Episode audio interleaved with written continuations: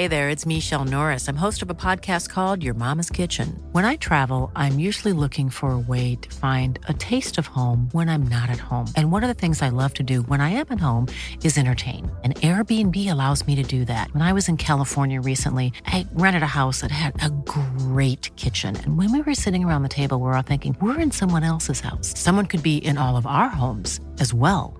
If you have a home, but you're not always at home, you have an Airbnb. Your home might be worth more than you think.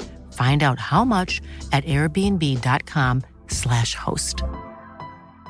Planning for your next trip? Elevate your travel style with Quince. Quince has all the jet setting essentials you'll want for your next getaway, like European linen, premium luggage options, buttery soft Italian leather bags, and so much more. And is all priced at 50 to 80% less than similar brands. Plus, Quince only works with factories that use safe and ethical manufacturing practices. Pack your bags with high-quality essentials you'll be wearing for vacations to come with Quince. Go to quince.com/pack for free shipping and 365-day returns.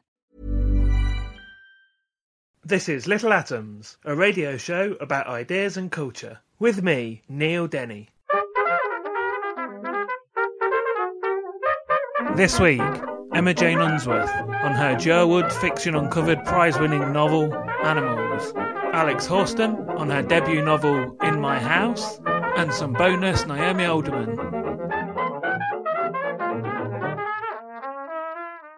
Emma Jane Unsworth is a journalist and won the Betty Trask Award for her novel Hungry, The Stars and Everything and was shortlisted for the 2012 Portico Prize. Her short story I Arrive First was included in the Best British Short Stories 2012 her latest book, which we're going to be talking about today, is Animals. So, Emma, thank you very much for taking the time to talk to me. Thanks for having me. Should I say Emma or should I say Emma Jane? Emma's fine. I have. I'll tell you why I have the Jane there. It's because otherwise Emma and Unsworth run into each other, and Mm. it's uh, Emma Unsworth, which sounds like a Victorian story very name. northern, that Very does. northern, Perfect and also someone who might clean out chamber pots. Mhm. So I thought I'd put the Jane in there to give it a bit of a break and make it sound, you know, slightly more impressive. Um, tell us what this book's about. What's the story? It's about two friends who live in Manchester and have been going out together painting the town red for 10 years. And one of them has just got engaged to a man who's teetotal. So not only is there, well, well she's going to have to move out, so their whole kind of like life is going to change, their whole living arrangement is going Mhm. to change. But also the fact that he's teetotal and because she and her friend are hellraisers, that means that their whole, you know, everything is kind of threatened and the whole friendship is threatened really and, and everything is going to change. Um, but what happens over the course of the book is that you realise that maybe the, the narrator secretly wants things too because this friendship has run its course and she's actually a bit bored. But there is that tension all the way through, isn't there? Because at the same time, she is having doubts. Yeah, she's got doubts about everything. She's completely anxious and neurotic and paranoid, partly to do with her lifestyle and the hangovers that come with it, but also um, because she's just reached that point, I think, that a lot of women reach in their early 30s where the, the pressures are on them to settle down, Mhm. to calm down. Maybe you should stop going out so much. Maybe you should stop drinking so much. Maybe you should stop taking drugs. Maybe she stopped smoking. Maybe should think about having a baby and get married. And so all of that was something I wanted to explore and explode if I possibly could.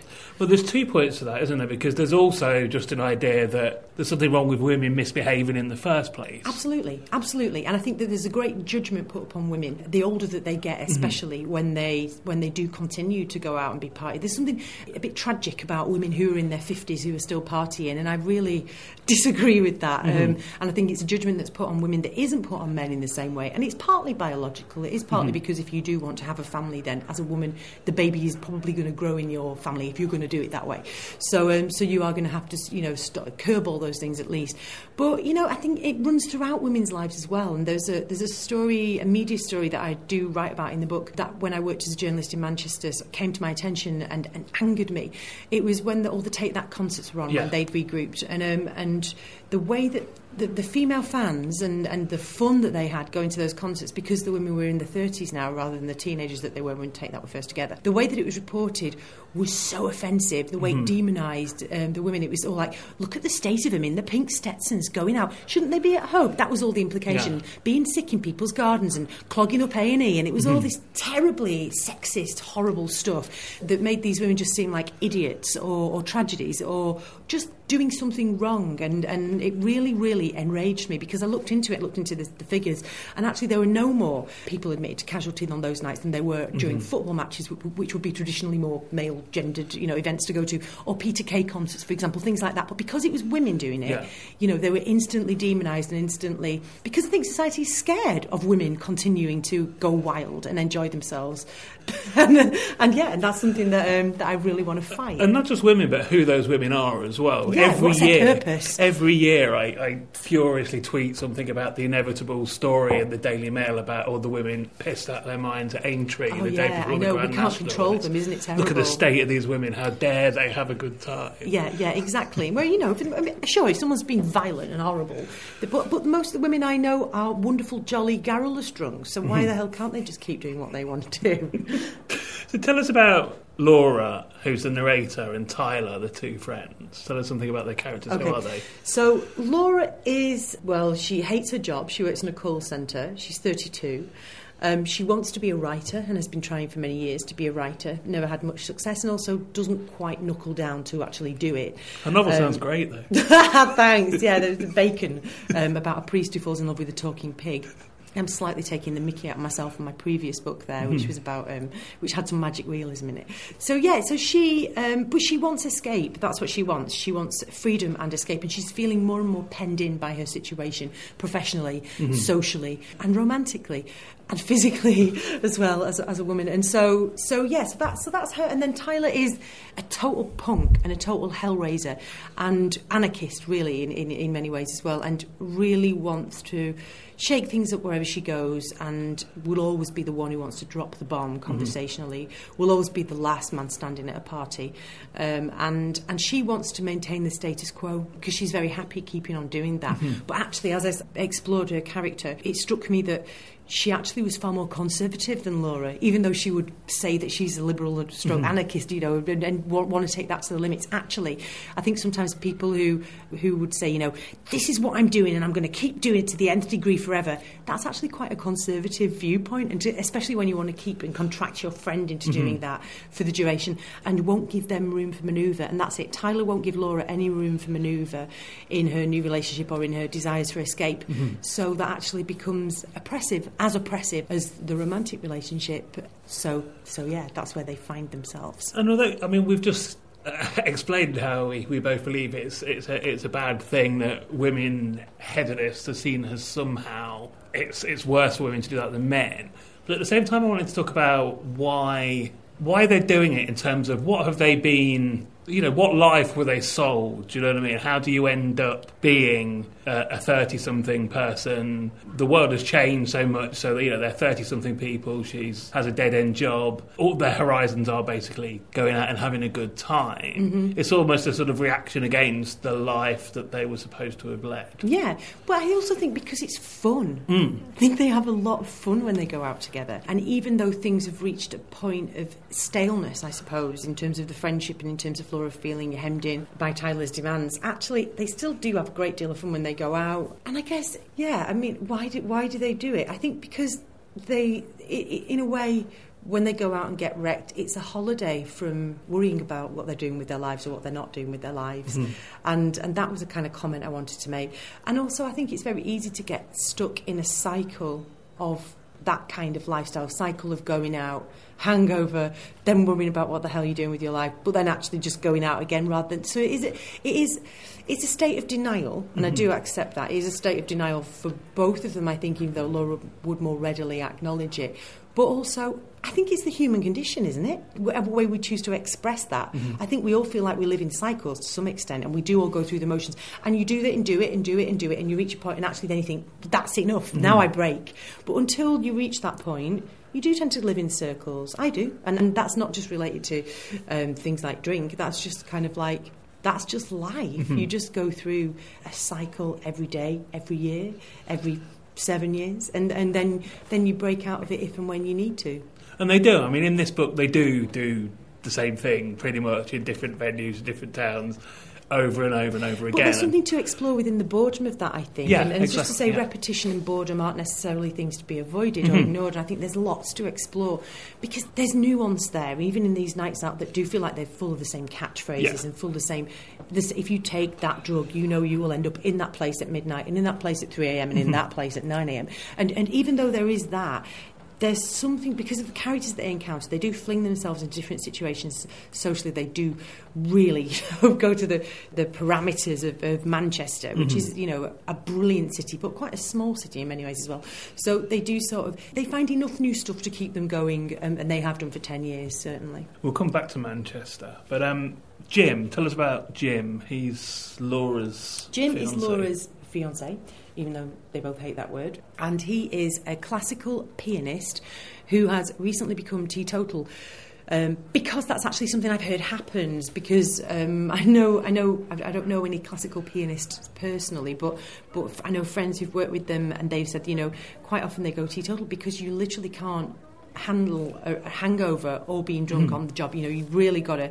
It's so precise, and fans are so ferociously attentive that you've really got to get everything, everything right, and, and the pressure's on. And if you if your career's taking off, which his his career has just started to take off, then you know he's he's just got to commit to that, and something something's got to give, and, and what has to give for him is is the booze. And so even though he and Laura met in a bar, mm-hmm. and they, they they've had wonderful times drunk together.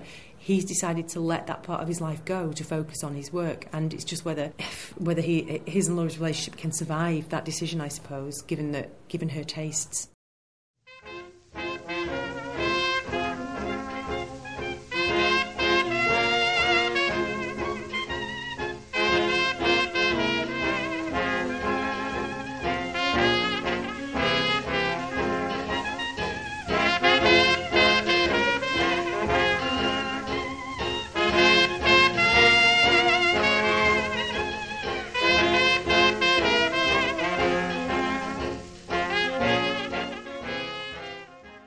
Listening to Little Atoms. I'm Neil Denny. Today I'm talking to Emma Jane Unsworth, and we're talking about her novel Animals. And yeah, just before we broke, you mentioned Manchester, Emma, and I was wondering how different this book would have been if it was set in London. There's hmm. something very. I've only very recently, in the last couple of years, become familiar with Manchester and have really fallen in love with it. It is a, a great town, but very different from London, and the nightlife's different. And I wonder, have you thought how different it would have been if it was set somewhere else? Yeah, I mean, I guess I can't imagine it being set anywhere else. For me, it couldn't have been set anywhere else for two reasons. Firstly, because I knew Manchester inside out, and that's where I was writing this book from. Secondly, I don't think any other city would have put up with these girls, actually.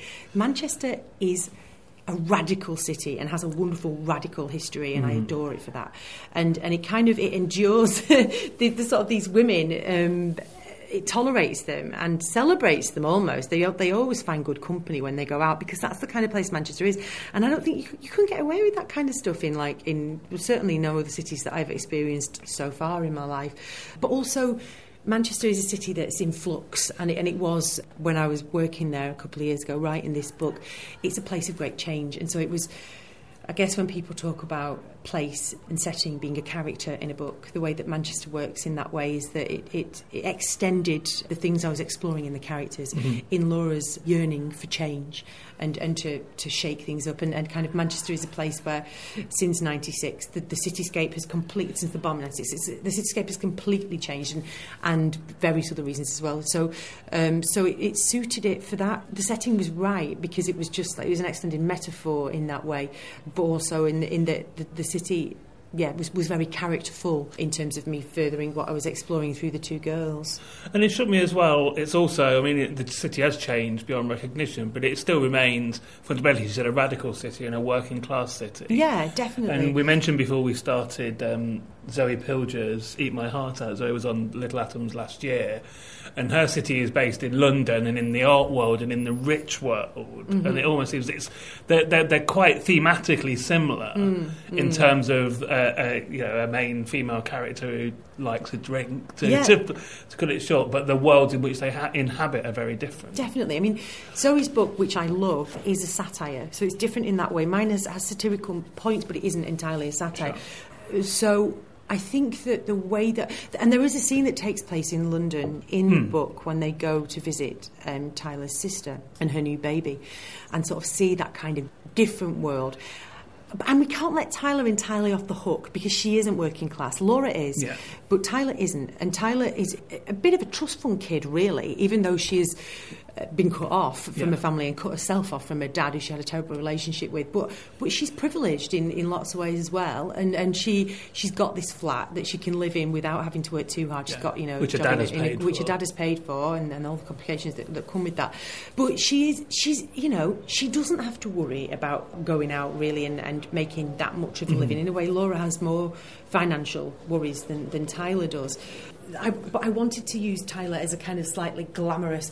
Glamorous in a, in a in a faded glamour way, you know, like those old sort of music halls where the paint's peeling, but Yeah. you can still see the sort of you mm-hmm. know the cornices and stuff. Mm-hmm. That's Tyler. for this room we're in now. It's like this room we're in now. Yeah, very, very apt.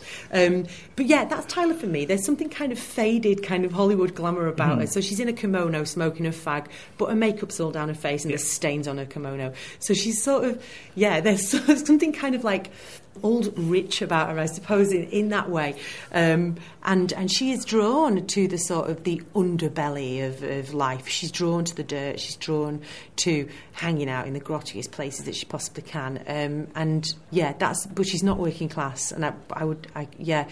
Even though it makes sense to me that she's in Manchester, and, and it makes sense to me that Laura's attracted to Tyler as well for that side of her because of seeking escape and something a bit different to what Manchester has to offer in many ways, I suppose. The exotic nature of Tyler um, was something that, that I suppose makes it quite at odds with with um, with, with the working class model, uh, you know, of, of the city. Such an, in- an old industrial city such as Manchester, you've got these two layabouts who are basically just poncing around town, getting drunk and philosophising and being idiots. I wanted to talk about, I guess, research would be the uh, would be the word. You've already mentioned how familiar you are with the city, but this book is full of fantastic passages of you know great nights out and the sort of terrible, not morning but day and half of the next day afterwards. Um, seems like you know banknotes drying on the uh, on the radiator and things. And so, how much? How how well do you Are you know asking me whether? I've taken drugs? No, just how how well how familiar with those nights out. were uh, you? Uh, uh, well, okay, here we go. So, yeah, sure. There's a lot that I drew on from life, and lots of kind of characters that's and scenes too mm-hmm. that started out in my experience of reality, and, and and lots of things I stole from funny things my friends had said, and just from crazy places. Manchester's great for this as well. You end up in some really weird places on nights out, really random, strange um, things, and, and I just thought, you know, literally, it was so good you couldn't make it up. The truth was better than the fiction. So strange, strange incidents that I did just kind of yeah write up pretty much verbatim. But what I would say is that even those scenes have to do something within a novel. They're not just set pieces. They, they can't just be, you know, I, I'm writing something that was 300 pages long, and so the overall story arc has to work. And to make that work, those set pieces have to have sense within the story, and and even the characters that started out in life. Um, had to grow away from life in a way to work in the book. What I, the only thing that I would say remains true, in inverted commas, obviously, but, but I would say that the emotions that I'm exploring, the worries of Laura, and and the things that they go through and the things that their friendship goes through, that's the truth. That's the thing of this book that comes directly from me onto the page. All those there were those emotions, and then yeah, that didn't really go through too much of a filter, even in terms of fiction. And just one final thing for me then, and then I'd like to I'd like you to read a bit of the book for Sure. us. I mentioned um, Zoe's book earlier, and it's difficult to pin this on. You know, that two books don't necessarily make a movement, but are we see? Do you think there's more books out there now about women badly behaving in this sort of way? I don't know. I mean, I was very grateful that the book got. It felt like it did kind of catch a wave of. Yeah, th- th- of, of books about women um, behaving in in ways that might normally not have made it through into into attention, or you know, and and I suppose, but but more than that, not just about the behaving badly, but things like I think Zoe said in an interview, things like women having an existential crisis, mm-hmm. which would all normally be male territory, because whenever it's about something's about a woman, there has to, it has to be related to a relationship, or you know, something, something like that. And so I think just like the lonely points in animals where Laura is really going through dark nights of the soul and, and on her own, I wanted yeah, I, I do feel like that is something that I want to read more about women feeling completely alone Mm-hmm. and how do you make sense of yourself as a woman and as a person if you have no biological purpose traditionally, as in you're not doing the baby thing, Mm-hmm. you, you know, and you've lost all society for one reason or another, and you have no sense of fulfillment um, in your work, and your friendships threatened too. And so, I was grateful that that, it, that the book got. Yeah, caught that wave and, and and was put alongside books like Zoe's. But I don't know. I mean, I think you look at the, there's there's been women writing fantastic books about about behaving badly and female characters behaving badly throughout history. You know, you, you can trace the sort of anti-heroine, if you like, way back. Um, and I wouldn't want to not acknowledge um, those great writers. Some of whom are my favourite. And and so so Well, yeah, like what? What sort of thing? I mean, because I'm thinking, like Jean Rhys. But are they, they're not necessarily unapologetic in this same way. You mean mine isn't apologetic, or Yes. you mean theirs isn't apologetic? Theirs isn't in the same way. Oh, so you mean okay? Well, but, Perhaps that's the new thing that this is like you know unapologetic about it. yeah, yeah. There doesn't have to be some sort of psychological thing behind somebody's behaviour. It's not like a function of Oh, okay. I get what you mean. So it's like there isn't it, there isn't a moral kind of Yeah. yeah. Okay, and that, that is actually important. I did I did want to. I didn't want to write a cautionary tale, and I know what you mean there actually. And in that, I didn't want to um, say that these women are going out lording it up and being hedonistic, therefore they should have to be punished, which is what I guess there is some punishment. There's some sense of punishment in the past, perhaps, Yeah. um, which I didn't want there to be in this. So even at the well, I I won't talk about the end of the book, but at the end of the book. Um, there's no sense of punishment or, or kind of yeah she doesn't go off and have a think and change her ways because I didn't want to write that book and I don't think that's realistic either um, and indeed, all the people that she knows from the past that have are presented very much Yeah, in a you know in a cautionary way. yeah, yeah, true. And I think that the, what bothers me about that is stasis. And I guess that book, the, the book is, is about a character who wants to change and grow and move like all living things. And so stasis is the antithesis of that. And so any kind of, I guess, you know, if you're an addict, it's very different. That's why I was very specific about these girls not being Yeah. addicts. They're not. They use drugs and drink recreationally, um, but neither of them are addicts. And that was that was really important because that in itself is obviously some, you know, a static situation. You've got to get out of it. You can't be like that. So they're not at the mercy of those things. And so, so yeah, I think that I wanted to to write about characters who were having a great time and, and then even though they do punish themselves in a way in that the hangovers are brutal um, and they do sort of like have those really horrible 4am ground zero moments despite all of that that's not the problem for them. The drink and the drugs it's not the real problem. The real problem is in the people that are around them and what that's the effect that that's having on their lives. Okay, well let's um, I'll just read from the beginning shall I? yes, yes, okay. it's a good so start. the first chapter is called White Piss Good, Amber Piss Bad. Good rule to live by. Thank you, yeah, it's one I try and live by. You know how it is. Saturday afternoon, you wake up and you can't move. I blinked, and the floaters on my eyeballs shifted to reveal Tyler in her ratty old kimono over in the doorway. Way I see it, she said, glass in one hand, lit cigarette in the other. Girls are tied to beds for two reasons sex and exorcisms. So, which was it with you? I squinted up at my right arm, which felt like it was levitating, but no, nothing so glamorous. The plastic bangle on my right wrist had hooplard over a bar on the bedhead during the night, manacling my hand and suspending my arm over the pillow. I wriggled upwards to release it, but only managed to travel an inch or so before a strange, elasticy feeling pulled me back. I looked down. My tights, or rather the left leg, I was still sluttishly sporting the right mid thigh, had wrapped itself around a bed knob. I tugged. No good. The knot held fast. Get that for me, would you? I said. She'd moved across the room and was leaning against the wardrobe. Her wardrobe. Her room. We'd been out. Had we been out? A montage of images spooled through the brain fug. Fizzy wine, flat wine, city streets, cubicles, highly experimental burlesque moves on bar stools. Tyler took her time, looking for somewhere to put her cigarette. I knew she was really savouring the scene. This was one for the ever burgeoning anecdote store, to be wheeled out, exaggerated, and relished on future nights that would doubtlessly end in similar indignities. Hey, remember the time you tied yourself to the bed? Killer. Where did you sleep anyway? I said. I didn't sleep. I fonsed it on the back lawn with a spritzer and my shades on. Fonzing it was making yourself feel better about things, aka the inevitable existentials, by telling yourself that you were cool and everything was fine. We also referred to it as self charming. It had a 55% success rate depending on location and weather. What time is it now? I asked. Tyler tugged at the knot, raised an eyebrow, and threaded the tight leg into a straight black line, which she held taut to show me. Half past five. And what time did we get in? She pinged the tight leg at me and held up her hand. I thought she was saying five, but no, she was saying no. No forensic autopsies. I nodded. The effects of the day's self charming were stable but critical. Don't think about endings. Don't look down. There were rules that had to be obeyed in order to guarantee a horror free hangover. No news, no parental phone calls, some fresh air if you could tolerate the vertical plane, sitcoms, carbohydrates. I ran my swollen tongue over my unbrushed teeth a farmish smell, furriness. How do you feel? she asked. Like an entire family of raccoons is nesting in my head. Nesting raccoons? How nice for you. I've got two bull seals fucking a bag of steak. I sat up. Woof. Liquefying head rush. I looked down and caught sight of the prolapsed duvet on the floor by the side of the bed, its insides lolling between missing buttons of the striped cotton cover. I squinted at Tyler, five two with cropped black hair sprung into curls face like a fallen putto, deadly.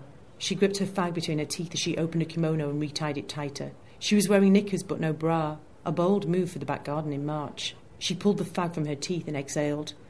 I know this will only concuss you further, she said, but I'm getting excited about the Olympics. I've been talking to Emma Jane Unsworth and we've been talking about her novel Animals. So, Emma, thank you very much for taking the time to talk to me about it. Thank you, Neil. It's been a pleasure.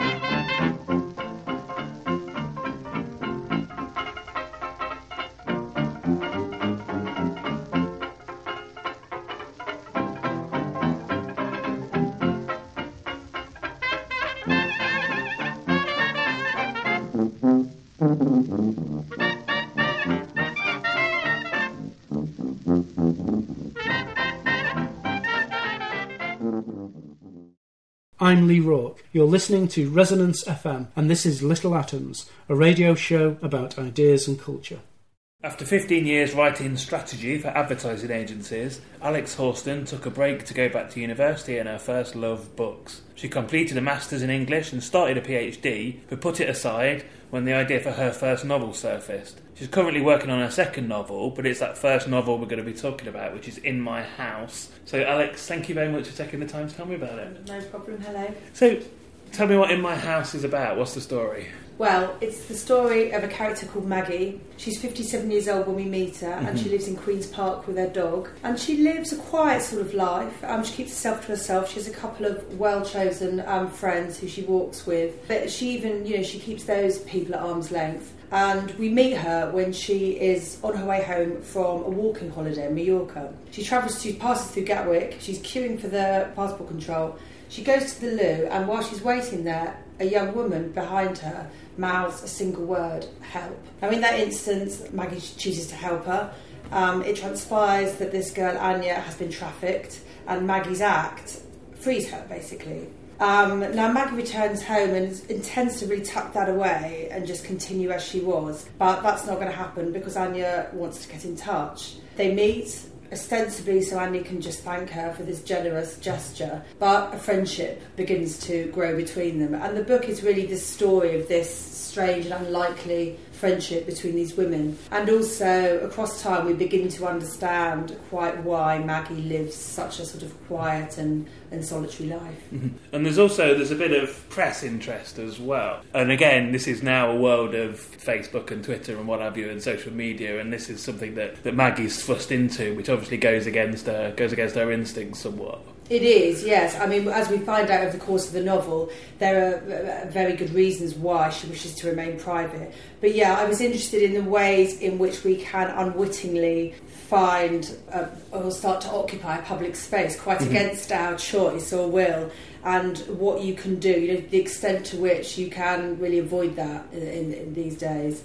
So yes, Anya, uh, Maggie rather is a character who is in no way comfortable with any of the um, intrusions of, of, of, social media, but it's a way to sort of explode, another way to explode and explore her the invasion of privacy. So Maggie Benson, she's the the narrator of uh-huh. the novel, a somewhat perhaps a reluctant narrator as well, mm. even though the book's in the first person. And Anya, the girl that she rescues, I mean, potentially is a, a much more colourful character mm. with a more exciting story, mm. and yet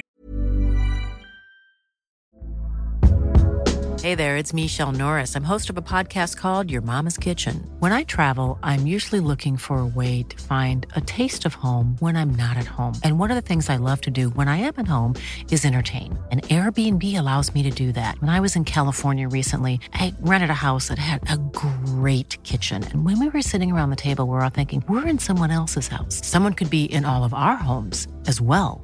If you have a home, but you're not always at home, you have an Airbnb. Your home might be worth more than you think. Find out how much at airbnb.com/slash host. There's never been a faster or easier way to start your weight loss journey than with PlushCare. PlushCare accepts most insurance plans and gives you online access to board-certified physicians who can prescribe FDA-approved weight loss medications like Wegovy and Zepbound for those who qualify Take charge of your health and speak with a board certified physician about a weight loss plan that's right for you. Get started today at plushcare.com slash weight loss. That's plushcare.com slash weight loss. Plushcare.com slash weight loss. Even when we're on a budget, we still deserve nice things. Quince is a place to scoop up stunning high end goods for 50 to 80% less than similar brands. They have buttery soft cashmere sweaters starting at $50, luxurious Italian leather bags, and so much more. Plus, Quince only works with factories that use safe, ethical, and responsible manufacturing. Get the high-end goods you'll love without the high price tag with Quince. Go to quince.com/style for free shipping and 365-day returns. You've chosen to write the book about Maggie, mm. 57 year a woman, which is, is probably a bit unusual these days. So was that a deliberate choice? Well, it wasn't really. I mean, I knew nothing when I started about the marketplace and publishing mm-hmm. and, and, and, what was interesting or sellable or not beyond what I, as a reader, became interested in. But the character of Maggie really struck me in, in in a way that no other character or idea has done since when I was listening, weirdly enough, to my mum and my brother in law have a disagreement, and my mum was saying it was about the extent to which people can ever really change. And my mum felt that yes, a person can change entirely dependent upon the circumstances and the situations they find themselves in. But my brother in law said, no, we have intrinsics and core values and things that are essential to us that mm-hmm. really hold true pretty much whatever life throws at you. And as I was listening to that, I was just so interesting, you know, I wasn't quite sure where I stood on this. And really, the character of Maggie came into my mind at that moment, who is really, she wants to believe my mum's point. She wants to think that you can start again and there is a fresh page. But the conversation of the novel really is their argument. To what mm-hmm. extent can you ever turn your back on the past and what do we carry forward and what are the intrinsics that we can never throw off? So, yeah, she was later down the line, I sort of thought, oh goodness, are people going to like this character? She's a bit prickly, she's wry, she can be a bit sarcastic, but mm-hmm. I, I, personally, I really like her. I think yeah, she's, she's a great character. I think she's funny. She keeps it hidden, you know, she's not, everything isn't out there on a plate like so much contemporary mm-hmm. culture is. But over time, you know, over the course of the novel, I think we, we begin to find out more about her. And so Anya, who's, as I said, it's Maggie that narrates mm. the story, mm. so we see Anya obviously from Maggie's perspective, mm. and therefore she's a bit elusive, but tell us us something about who Anya is? Well, Anya is 19. Um, she's been trafficked, but the book is very much not about sex trafficking. Mm-hmm. Um, and really, she came into my mind as somebody that would challenge this sort of carapace that Maggie's built around her. There are, I mean, I will let the reader decide as they as they go through the book, but there are echoes of Maggie's daughter there are moments when they become very intimate, um, obviously not sexually intimate. And what Anya is, is a dispossessed, lonely, powerless young girl new in a city. Mm-hmm. And that is the reason why, you know, she is able to get, or she would even want to, get so close to Maggie. So, I mean, above all, I wanted her to be a, a teenager in a new place. I didn't want her just to be a victim. I didn't want her just to be, you know, this person that's had this terrible experience. Mhm. So that was a hard job actually because I wanted to be true enough to her experience, but I didn't want her to be a typical victim. Um, and you say it's not strictly about sex Hmm. trafficking, but you you must have researched that world for I did, I did. Yes, I had. I had a brilliant person that helped me called Zoe Gardner at Asylum Aid, Mhm. who tried to explain to me the vagaries of the system, which is totally impenetrable. Mhm. There's no typical case. But I spoke with her in the process of writing the novel, and she read it an early draft and was able to help me get stuff factually correct. There are obviously many, many stories online about people to whom this has happened. I read, I hope, enough. But what I wanted to do was to use that then as a, as a sort of springboard and then just try and invent or uncover the Mhm. character of Anya uh, alongside sort of, of what I knew. And I think that's certainly the line I tried to tread with research. You gotta you gotta know enough not to muck it up, but, Yeah. but sort of wear that learning Mhm. lightly so that the sort of emotional truth of the person, Yes. that individual comes through. But the, um, the, the I guess the bureaucracy Mm. of the after Mm. afterlife of Anya's experience is Mm. part of the book as well. It is part of the book. I mean, Anya is very private as well, and as you say, this is a book in Maggie's voice. Mhm. So Maggie, and therefore the reader, is only exposed to what Anya chooses to tell us. So again, this is there. There are parallels between these two women who are, who are wanting to start again and not wanting to constantly revisit what went before. Mhm. So yes, there's there's some that you will come, you will rub up against some of the process in the book. I'm Kate Hamer. You're listening to Resonance FM, and this is Little Atoms, a radio show about ideas and culture.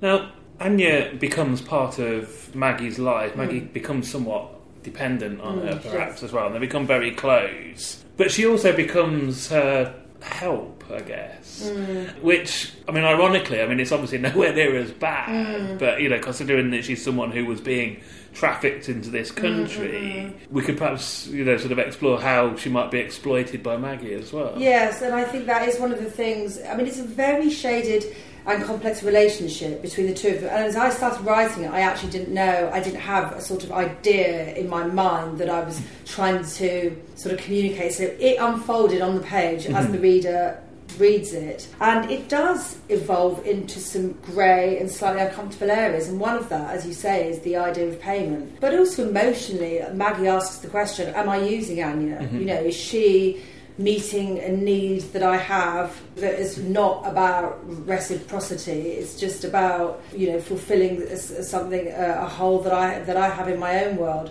So yeah, the questions of dependency and, and manipulation and who is using who are, are kind of important in the book. I think. I mentioned it's, it's your debut novel, Mm. although it certainly doesn't read like a debut novel. And in fact, it wasn't strictly a debut novel. I can explain why. no, very much. It was actually my first published novel. Um, I do have another one, an earlier one, rotting hopefully in a bottom drawer, as I think many people do actually. The Mhm. idea that these debut writers, this has sort of been come straight out in one magnificent draft. I think a lot of people have got years and years of work Mhm. behind them. So yeah, my experience was that I, as you mentioned um, in the early part of the interview, I went back to university. I did an English degree, a, a master's, not in creative writing, um, Mhm. in literature. And really, the time, just having time, having headspace. I'd had a job in advertising and two young kids, but suddenly there was time. First time in, you know, forever. Yeah. And really, I, you know, ideas started to surface, and I began to write on the side, a bit of a guilty secret. Didn't tell anyone. I think a lot of people have that experience as well. You know, they just don't want to quite come out Mhm. as a wannabe writer or a writer. And yeah, my first novel, I think, was that novel that people talk about when you're talking. it was about advertising, funnily enough. Yeah. You're getting a lot of stuff, your own personal issues, and what you feel about your life Mhm. off of your chest. But I did it. I completed it with the help of Gold Dust, which is a brilliant writers mentoring Mhm. scheme. Um, and then I did what everybody does, started writing these terribly tricky letters to agents that you're agonising over and your um, synopsis and your one line Mhm. elevator pitch. And it all went off. And really, I spent a year getting the odd bite and you know someone would phone back and like this but not that and it was tantalizing enough to sort of keep me in the game Yeah. whilst absolutely destroyingly gut-wrenchingly awful you know a year on when in the end i sort of thought oh god i'm gonna just you know i'm gonna have to bin this but in the meantime which i would advise to anybody in the same situation i started writing something else Yeah. and that was this and to be honest as soon as i started it was apparent Mhm. this is better. So I'd learned stuff. I mean, it's hard, it's painful to put by, you know, a year or more work, but, you know, it, you learn. But would this book have been this book if you hadn't have put in Definitely that? not. Definitely not. It's a bit of a plonky metaphor, but I, you know, it's like when you do your, up your first house. Yeah. You just you do it, and then you come back. and You go, I would never put loo there. The loo Mhm. doesn't go there, you know. And there is really obvious sort of structural and you know craft learnings that you can do first time. I'm not, you know, that you just you know not to do again at least. However, you are now a published novelist with a book that's out under your belt. I mean, might that change people's perspectives on the other one, or at least Well, it's interesting. Yeah, maybe I don't know. could it be you know reworked? Have you got? I mean, is there a, is there a novel in the advertising world that's going to come out at some point? Well, Mad Men has been since, and they, I don't know if I can do as good a job as that. I don't know. I don't know. I think it's. I think it's in the right place, to be honest, in the bottom drawer. And I said that you, you're working on, on a Mm. second novel, which Mm. I presume there's not a great deal we can say about it, but tell us something. Oh, I will. It's another female protagonist. She's younger. She is in her forties, and she's in the middle of family life. So she's got three kids. Her parents live by. It's set in London again, and this time it is about a missing person. Basically, she's, she has a feckless and very adored brother. She throws him a 40th birthday party, and the next day he's gone. He's done a bunk. He hasn't left a note, but he, he's gone. And really, that act throws a grenade into her family life, and we begin again. Secrets, lies, passion. so yeah, it's, I think it's. I think it. Fe- I think there's going to be some tonal similarities, but um, my concerns are the same.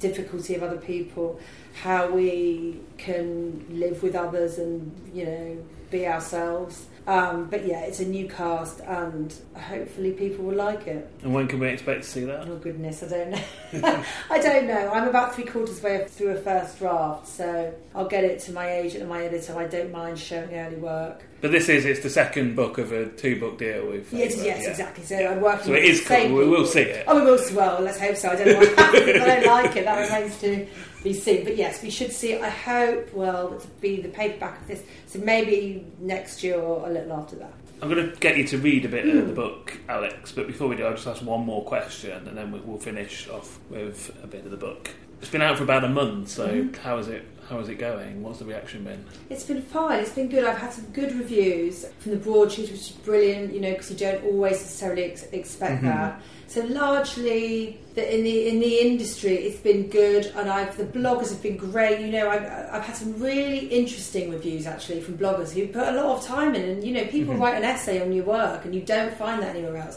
So I've been really, really delighted and actually really surprised, you know, to, to in some of the things that people find, and I has made me think differently about Mhm. um, my work. I mean, Goodreads and Amazon is not always easy. Not everybody likes it, so there are. I'm not going to lie. You know, you Mhm. get people that don't, and that's hard. That is, it's hard to read, but it's part of the process. And I'm trying to begin.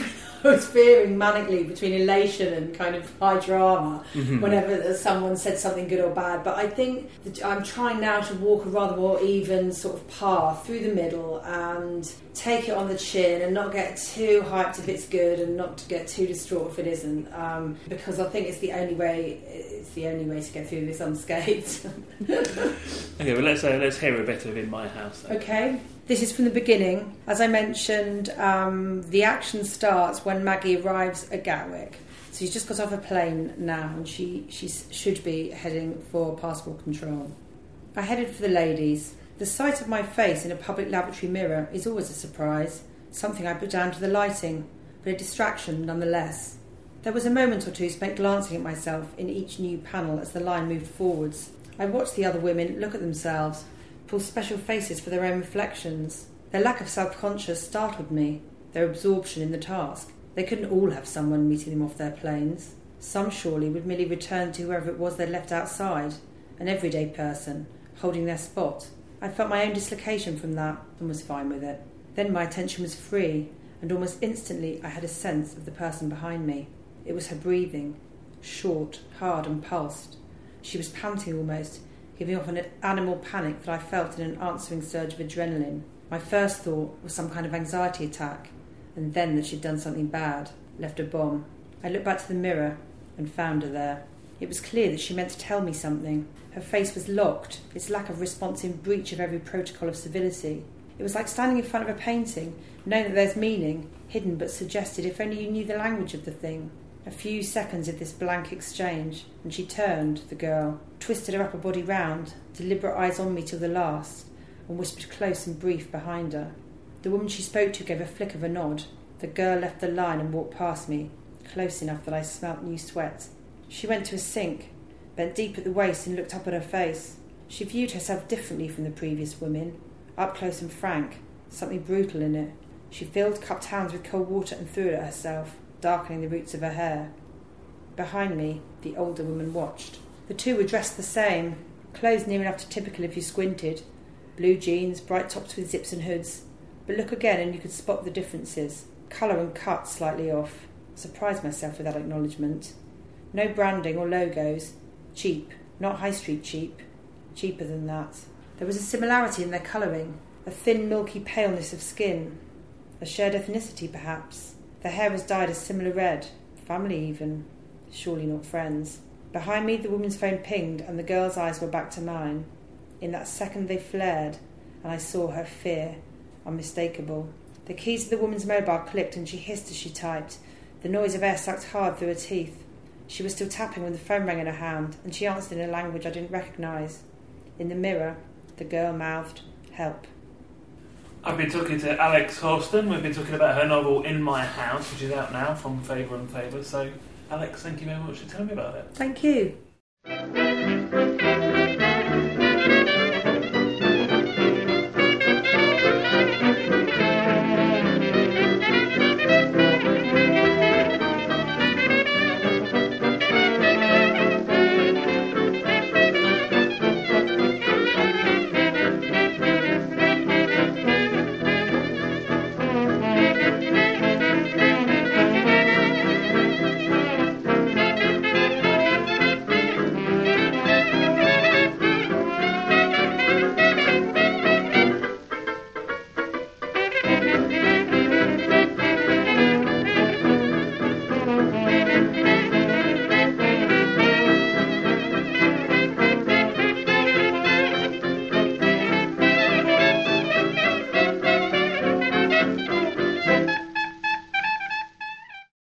Tom Barbash, and you're listening to Little Atoms, a radio show about ideas and culture.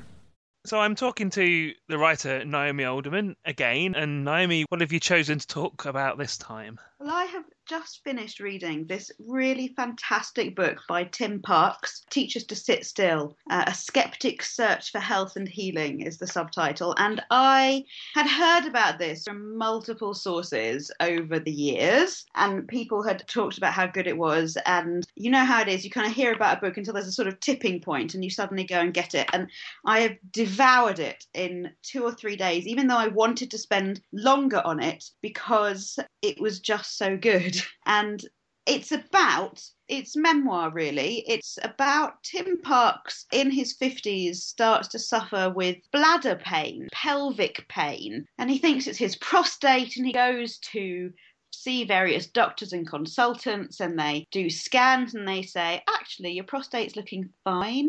We can go in and do the surgery anyway which often gives people relief. And at the point that he's sort of about to embark on some probably unnecessary surgery. He comes across, he's really at the end of his tether, as one can be with physical pain and, and with chronic conditions. It's just debilitating. He comes across a book on the internet, which just, the title of it strikes him. It's called A Headache in the Pelvis, which is about this idea that the pains and the physical problems that we suffer aren't just about the body, they're also to do with the mind, which is something that I'm very interested in. We have this rather odd idea. I mean, it's really a religious idea, actually, that the mind and the body are completely separate and the body is somehow less good than the mind. You know, the mind is what will survive of us when we go to heaven, whereas the body is of the earth and will return to the dust. It's peculiar. I mean, I suppose it's an idea about uh, eternal life, and we know that bodies decay, so the only bit of us that could possibly get eternal life is some kind of mind, but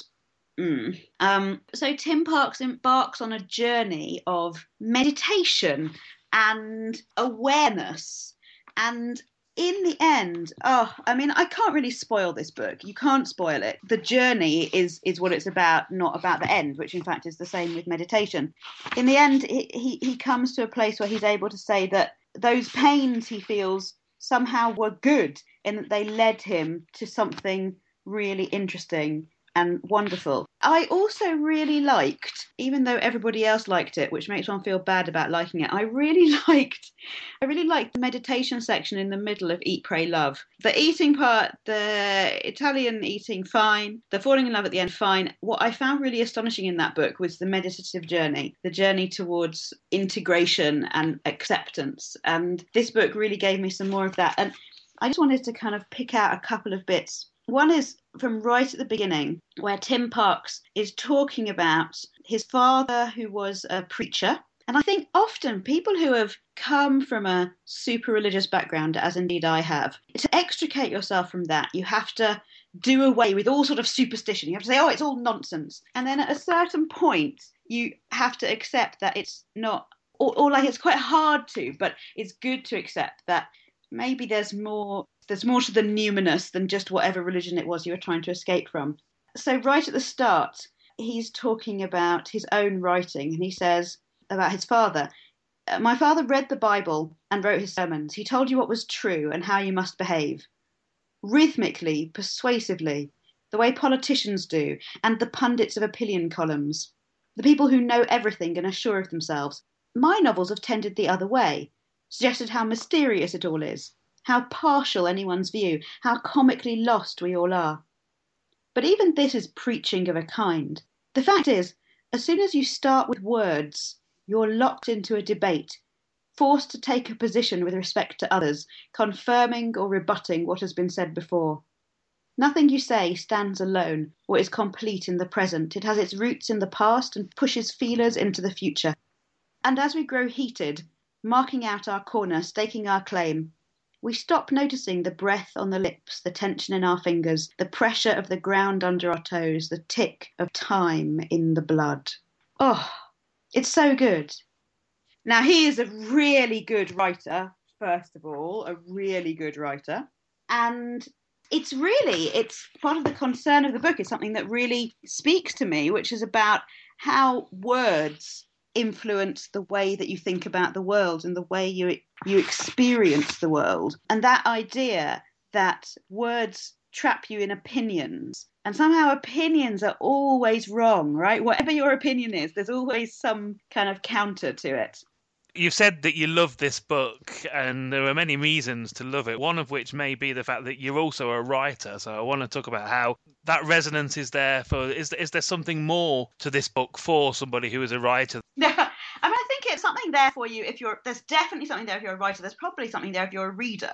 You know, so if you're the kind of person who's interested in books and the way that books are put together and the confusions that are in the mind of a writer when they're putting them together, I think this book will have a lot for you he's I wanted to do another bit from the end because he starts off right at the beginning. He's talking about his father and sermonizing and his own novels and opinions. And then right at the end, he has set an examination to his students in translation, set them to translate a piece of Christopher Hitchens, obviously a man with a lot of opinions. And, and he talks about Hitchens' prose. He says, The prose invites a fight. The words are jumping up and down, making rude gestures and waving fists.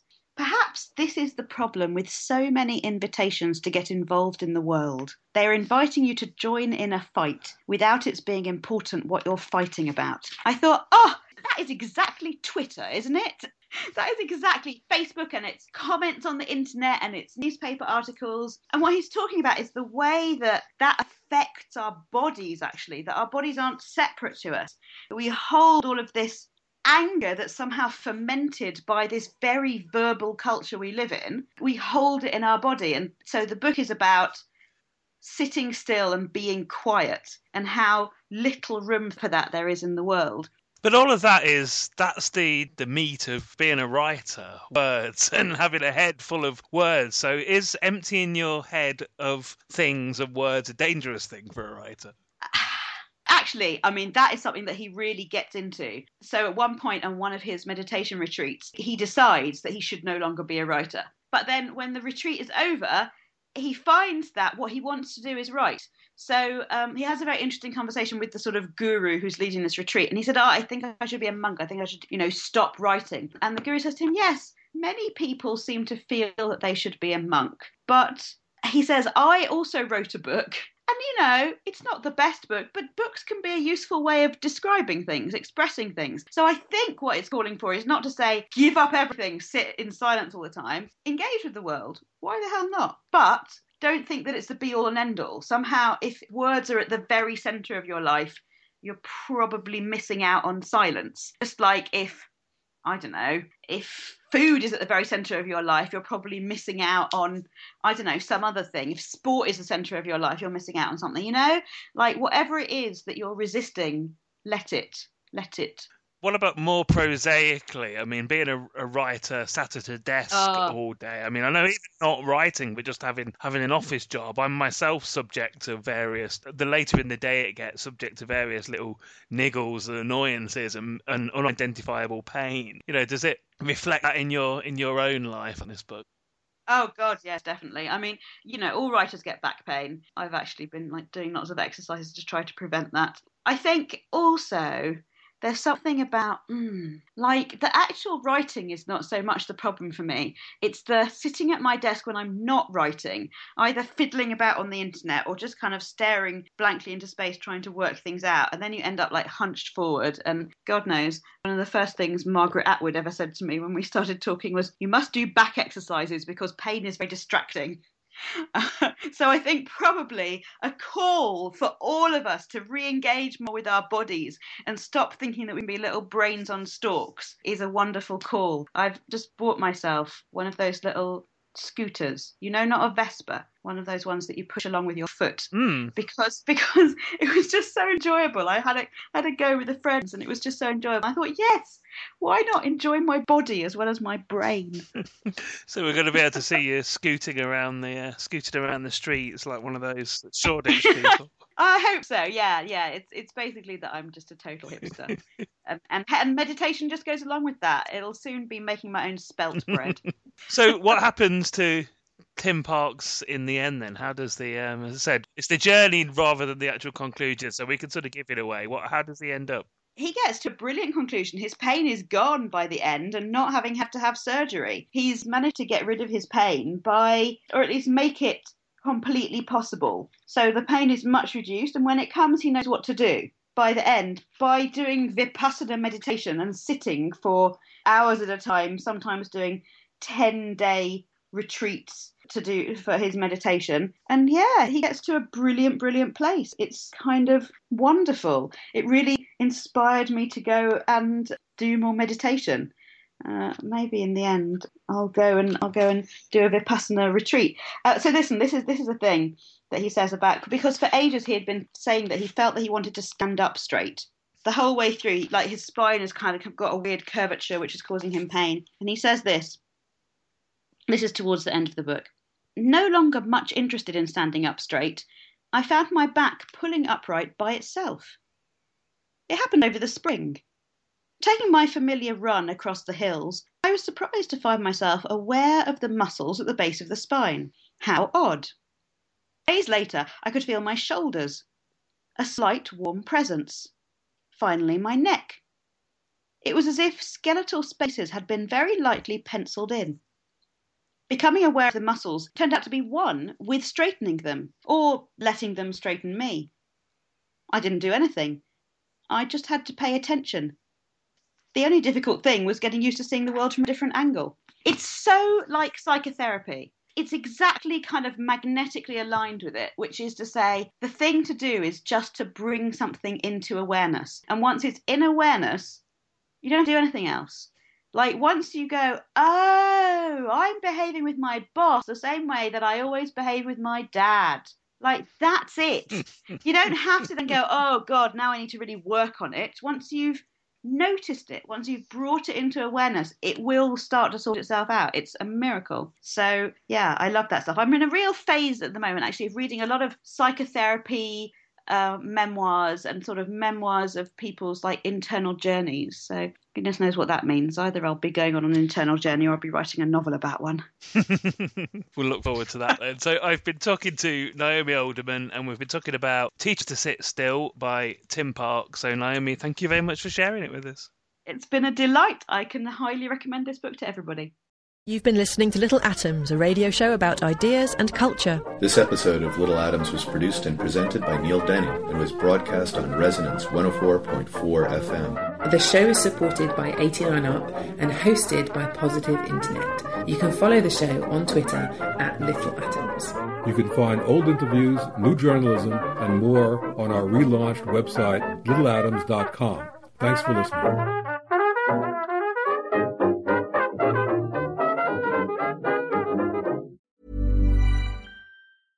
Even when we're on a budget, we still deserve nice things. Quince is a place to scoop up stunning high end goods for 50 to 80% less than similar brands. They have buttery soft cashmere sweaters starting at $50, luxurious Italian leather bags, and so much more. Plus, Quince only works with factories that use safe, ethical, and responsible manufacturing. Get the high-end goods you'll love without the high price tag with Quince. Go to quince.com/style for free shipping and 365-day returns.